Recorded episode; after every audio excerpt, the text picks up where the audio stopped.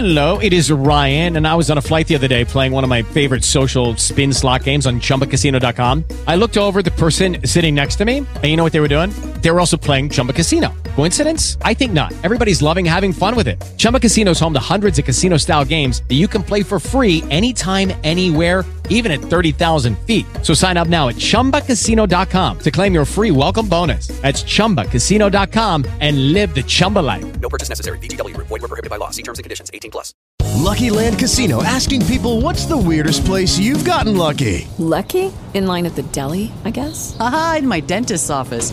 More than once, actually. Do I have to say? Yes, you do. In the car before my kids' PTA meeting. Really? Yes. Excuse me, what's the weirdest place you've gotten lucky? I never win and tell. Well, there you have it. You can get lucky anywhere playing at LuckyLandSlots.com. Play for free right now. Are you feeling lucky? No purchase necessary. Void where prohibited by law. 18 plus. Terms and conditions apply. See website for details. Good morning, Alan. How are you doing today? Very well. How are you? Absolutely fantastic. I, I'm proud of you for writing this book because a lot of people think that creative minds are just given this gift, but you really kind of take us into that backstage pass area, and and you say it, baggage, tales from a fully packed life. I, you you nailed it. Gosh, well, thanks very much. I uh, yeah, I, I think that I've had a and continue to have a, a great life, and I enjoy writing about it. I think it's a good thing to do to write about your life. Is to sort of kind of gives you a chance to sit back from it and look at it, and and and it's actually good to. I'm I'm I. It's important for me to remind myself what an insane life I have. Crazy things have happened to me and continue to happen to me. Are are you a And da- are you a daily writer in the way that you sit down with a writing instrument and pen it out on paper? No, God, no. I'm a sort of. I have a couple of deadlines actually right now, and I'm a a last minute panic writer. It's all going on in my head, but I uh, I'm no. I, I mean, when I'm doing a book, like uh, the great thing about you know finishing a book in a pandemic is that you have the time to do it every day. Right? I normally don't have actually the schedule I've got, you know, and because I don't just do writing, I I've lots of other things going on, so it's actually hard to get structure, and uh, that was what was good, nice about this book was that I kind of got to re, you know, I'd written a lot of it, but I got to finish it and then have another look at it and sort of reshape it uh, because of the pandemic.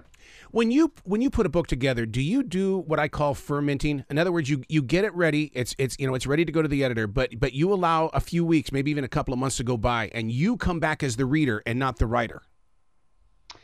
Yes, and I think actually that's one of the things that is good about, as I was saying, having this crazy schedule. That is that that happens even during it. Like I'll, I'll, I'll be writing, and then I'll go away and make a film for a couple of months or something, and I can't do it at all.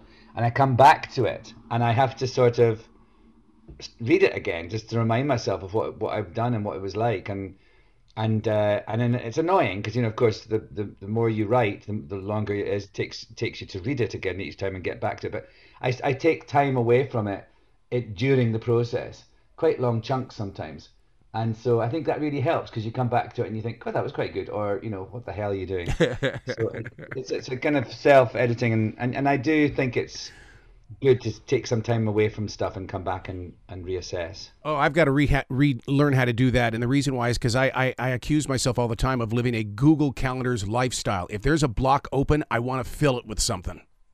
Mm, mm. I know what you mean. I, I I'm kind of in that thing. I, that, I try and fill it with like you know, having a nap or Oh wow. going to going for a swim or just stuff like that. I have to kind of schedule fun as well. Yeah, absolutely. So when you when you're uh, bringing together singing sappy songs at at Cafe Carlyle, did that come to you as a dream, or was that something you were out just driving around and all of a sudden it's like, whoa, I better feed this one. This one looks like it could grow. Well, you know, the I sort of started doing concerts. Like I'd never done that before. I did one I did one thing before the Sappy Songs one. And I I just sort of I'd always wanted to do like a show on my own just being just as me. I thought it'd be a great thing to sort of be able to interpret songs as me and not as a character. But it's it was so scary to me and I, I and so I kind of got I'd done one show, it was called um, I Bought a Blue Car Today. That was my first one. And then the Sappy Songs was the second one. And I just actually it co- sort of coincided with that first uh, memoir coming out, uh, Not My Father's Son, or me working on it, I suppose, and, and I just really felt um, in a place where I could be very open and honest and emotional. and so those songs I chose all these songs for the, for that reason. The so book- it was quite a weepy show. Yeah. The book we're talking about is baggage. I have to ask you because I mean you, you talk about the busy schedule. You you talk about you know that that fear and stuff like that. Uh, Dr. David told me he says you're not depressed. You're addicted to excitement. Now are do, are you Alan? Are you addicted to excitement like me? You you're on the edge and you want to jump and it's like oh let's do it. Um, no, I don't know that I'm on the edge wanting to jump. I think I'm. I sort of, I sort of, I think I'm just sort of on a on a more even keel of just wanting to think, wanting to have fun, looking for fun everywhere, and just sort of. Uh, I mean, I don't, I don't feel that my you know excitement is a is a reaction to. And I just, I don't know. I, I just feel like I'm kind of, I, I'm quite even keeled, but my even keel is quite sort of uh, a little more reckless than most people's, I think. And I, I, I just seem to have so much more energy than most people. It's so, as I get older, I realize that, oh God, you know, I've got to get younger friends because all my ones my age are all boring and don't want to go out anymore. And, uh, and like, I, my, I have an assistant who's 23, who's, who's a, darling, but he says to me, I can't keep up with you. I've got, to, I've got to, I'm, I'm in a night in. I can't come with you to. So I feel that there's that as well really helps. I've got, and I, I see that in my mum. She's got this great energy um, and I, I I'm I'm a bit like that. I want to kind of just you know I grab life by the Yeah. the you know what. Well, is isn't that because we all you know winning is a choice, living life is a choice. We we grow with it and we have fun while we're doing it. Yeah, and I I think I enjoy, yes exactly, and I think it's just you know whatever floats your boat. I think Yeah. I there's. There's, there's nights when I, I mean I really enjoyed uh, uh, you know talking of the pandemic again I really enjoyed that enforced quiet and calm I really liked it and um, I, I guess you know I'm here in New York City it's not a city to sort of stay at home in right. and I do that when I go to the country. I've got a place in the Catskills, and I do that there. And so I just think it's sort of when I'm in, uh, I kind of pick up the energy, I suppose, of the places I am where I am. well, the And one that's thing. what I quite like about going around America doing these concerts. You know, I, I tour quite a lot, and it's just really interesting to go to a new place and just sort of find out what it's like and get to know people. Absolutely. I go in there as a silent watcher. It's like, don't talk to me. I just want to watch. I just want I want to experience everybody talking around me. I want to see if I pick up on some energy that, that I have never had before. Yes, that's the hard thing about being famous is it's harder to do that because you you know you, you're you, it's harder to be anonymous and just to observe. That's what I miss. You know, in, in reading the book Baggage, the one thing that I, I picked up on is that every shape you are is the answer to a creative calling. It's it's like you you you come up with answers to, to it's like, okay, let's do it. Let's let's make this happen.